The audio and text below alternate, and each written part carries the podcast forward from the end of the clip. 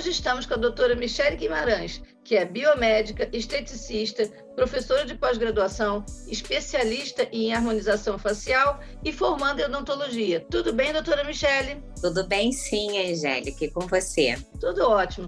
Então, doutora Michele, a gente sabe que agora na pandemia muita gente começou a falar em biomedicina e sempre tem aquele conflito. Quais são as principais diferenças entre a biomedicina e a medicina? Então, Angélica, a principal diferença, né, é que o biomédico, ele aí fica na, na, na parte, né, de estudo de doença, né, é, da causa das doenças, tratamento, desenvolvimento de vacinas e medicações. Só que a biomedicina, ela tem um leque muito grande, né, então você consegue aí se especializar e, e ter habilitações para as outras áreas. Enquanto o médico, ele tem aí, né, ele é formado para tratar do paciente, acompanhar o paciente, né? Ele tem essa relação mais direta com o próprio paciente, né?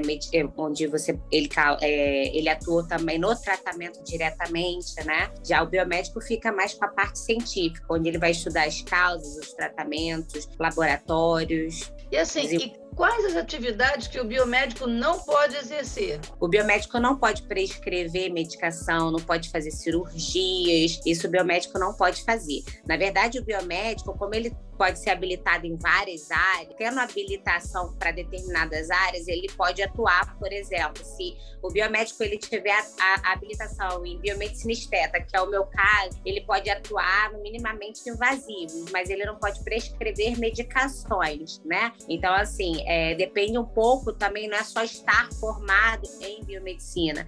A atividade que você exercer, né, é, tem, tem que estar tá ali se você tem habilitação ou não, de toxicologia, microbiologia, patologia. Tem mais de 30 habilitações, então é um leque muito grande, né? Então, algumas, apesar de você de repente ser formada em biomedicina, você às vezes não pode exercer determinadas áreas por não ter habilitação. Então, você precisa ter habilitação, que é um pouco diferente da área da medicina, né? Um médico, ele é, teoricamente, né, é, ele pode, sei lá, ser ginecologista, mas ele pode atuar em algumas áreas que não está tão inserido dentro da ginecologia, por exemplo entendeu? Você vai ver os clínicos gerais fazendo outras atividades. E quais as áreas de atuação do biomédico, né? Que você está falando, são muitas. E por que, que essa profissão é cada vez mais importante? O pessoal tirou um pouco o foco da medicina e muita gente está correndo para a biomedicina, né? Por quê? Exatamente por conta disso, né? Primeiro, assim, né? É, a gente aumentou a população, a expectativa de vida, né? O desenvolvimento dentro da área da pesquisa, inovação, né? Biotecnologia, engenharia, tudo isso. E como a biomedicina ela tem esse leque muito grande, mais de 30 habilitações, você pode trabalhar com reprodução humana, engenharia genética, é, patologia, microbiologia, a área da estética, você tem um leque muito grande, é fácil se reinventar dentro da biomedicina, né? Você pode também atuar como professor, então, assim, tem um leque muito grande, e aí, assim, você tem um, um tempo menor, né, curricular, né? Enquanto a medicina você tem seis anos, a biomedicina são quatro anos, né? Então, assim, você diminui. Eu acho que você ter esse leque tão grande para trabalhar dentro da área da saúde, né, ganhar relativamente bem, eu acho que é por isso que tem crescido tanto. Isso é mais fácil uma faculdade um pouco mais barata, né, mais acessível para também para a população de modo geral. Então, assim, a gente se entende, a gente sabe que a medicina é um mercado um pouco mais fechado, é um pouco mais oneroso fazer uma graduação, né, é mais difícil também passar por uma federal. Então, eu acho que é por um conjunto de coisas, né, é uma coisa meio multifatorial, né, tem a questão econômica, a população que vem crescendo, a expectativa de vida, a vantagem da biomedicina, né, que tem você também pode desenvolver pesquisa, né? O biomédico está muito ligado dentro da área da, da, pesquisa, então você tem um, um, um, leque de poder escolher carreiras, trabalhar dentro do laboratório, dentro de indústria, dentro de, né, de laboratórios grandes, ou, ou dentro até de hospitais, você tem um leque muito grande, muito grande. E com o custo né, não é tão oneroso dentro da, da sua própria graduação. Sim, e, e existem concursos públicos para essa área? Assim, como que você enxerga esse mercado? De, se, se tem concurso? Como é que é isso? Existe federal, estadual, né? O biomédico ele pode prestar concurso, sim, público, né? Ele pode aí. É, eu já cheguei a estudar para perita criminalista, por exemplo, é uma área que o biomédico pode atuar, é, para dentro de hospitais, todas essas áreas que é, da área da saúde, você pode, o biomédico pode estar tá, é, prestando concurso público e tá para professor também, pesquisador, você pode estar tá desenvolvendo a pesquisa e trabalhando em cima dela, é, é muito grande. Então, assim, Sim. muita gente também dentro da área, quando forma biomedicina, que aí às vezes muito dos biomédicos ele já ingressa para o mestrado e doutorado, né? Principalmente porque agora está mudando isso, mas o biomédico era um cientista, assim, né? Ele era visto como cientista. Aqui no Brasil, vamos lá, aqui no Brasil a gente tem habilitações que não tem fora do pro, pro mundo aí, né? A gente tem aqui a habilitação que eu exerço, né? Que é de biomedicina esteta, onde você pode trabalhar aí com os minimamente invasivos, né?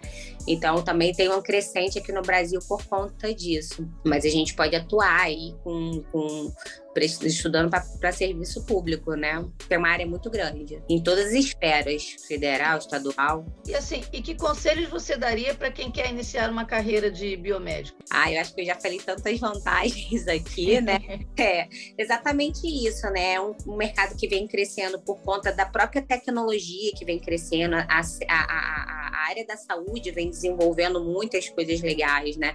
Inclusive, eu sou muito amiga de um, um pesquisador que ele está desenvolvendo uma memória membrana para a área estética, que ela é absorvida. Então a gente tem assim uma engenharia genética, tecnologia. Então assim foi o que eu falei, tem muitas vantagens. Ela é mais fácil, né, é, de você ingressar, né, é, com obviamente com exceções de algumas habilitações que são mais caras, como reprodução humana, né, ela, ela tem um custo mais alto mas de modo geral você consegue investir na sua carreira acadêmica e você ter esse retorno muito mais rápido, né? E aí eu acho que é por isso que vem crescendo também. E o próprio, eu acho que a própria questão, né, desenvolvimento aí com a expectativa de vida, tudo isso, esse conjunto, então eu acho que vale super a pena. É um mercado que é fácil você se reinventar, sabe? É um mercado que você não fica tão limitada, ah, eu só faço isso. Não, é fácil você se reinventar. Você pode trabalhar em muitas áreas, né?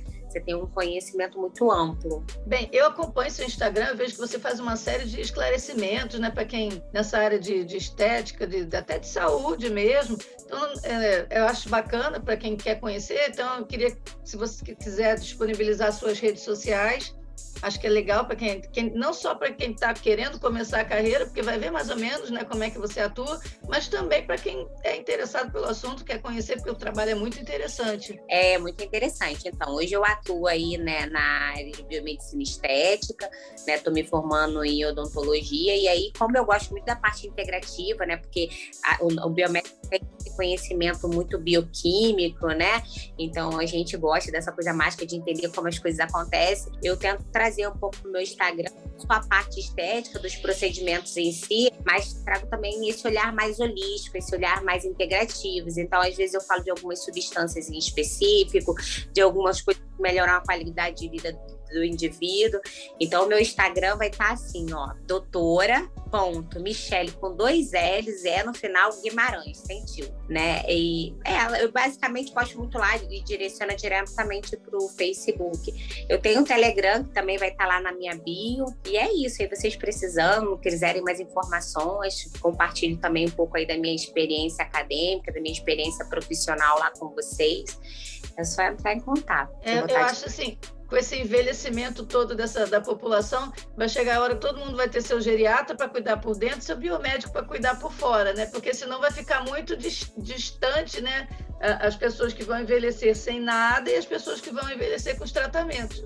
Então vai começar a ter esse gap e eu acho que vai cada vez ser uma coisa mais normal. Está quebrando muito o tabu. Antigamente, botox, preenchimento, era só coisa ah, de ou de quem estava na televisão ou tinha muito dinheiro, e agora não. É uma questão de envelhecimento natural. Até porque também barateou um pouco o custo. Antigamente, assim que apareceram, muito ostensivo. E hoje é uma coisa que mais acessível, a gente vê pessoas bem mais, com condições bem menos abastadas, conseguindo fazer esses tratamentos e buscando, porque não querem envelhecer como os outros, querem continuar no mercado de trabalho, querem continuar se olhando no espelho e se sentindo bem, que isso é fundamental. Então, acho que realmente vai chegar uma hora que todo mundo vai ter seu biomédico. Não, com certeza, né? É, a gente também teve aí, né, é, hoje mais profissionais atuando nessa área, maior informações, como eu mesmo falei, né? É, de 2000, sei lá, de 2000 talvez 16 para cá, houve todo um conceito, né, dentro da harmonização da facial, dentro do, do, do entendimento de envelhecimento, né, o do envelhecimento precoce, esse, esse conhecimento agregado, né, do envelhecimento intrínseco, cronológico, com os processos, né, como a gente interage com o meio. Então, hoje a gente tem novas abordagens com relação a todos os procedimentos estéticos, né, todo o conceito de como envelhecer me melhor, até porque, né, é, eu, lembro uma vez que eu vi algum no Instagram, não vou lembrar, que tinha um, uma reportagem do jornal assim, senhora de 40 anos, tipo assim, velhinha de 40 anos, porque hoje não é, não temos mais esse conceito, né? Hoje a gente pega aí grandes artistas aí que tiveram uma qualidade de vida melhor, né, que puderam estar aí dentro desse mundo com 60 anos, você não dá 40, você pega aí aquela a Cláudia Raia, Letícia Spiller, enfim, são mulheres que você olha e você não diz a idade que elas realmente têm, né? Cronologicamente falando. Então é isso, a gente, como aumentou a expectativa de vida, a gente quer envelhecer melhor, né? Cada vez melhor, de todas as formas, né? Doutora, muito obrigada por estar dispensando esse tempo aqui com a gente para estar esclarecendo esses temas que eu acho que são muito importantes Quero agradecer bastante a sua disponibilidade. Imagina, Angélica, que é um prazer, tá? Sempre com as ordens aí, tá bom? Tá ótimo. Até mais, pessoal.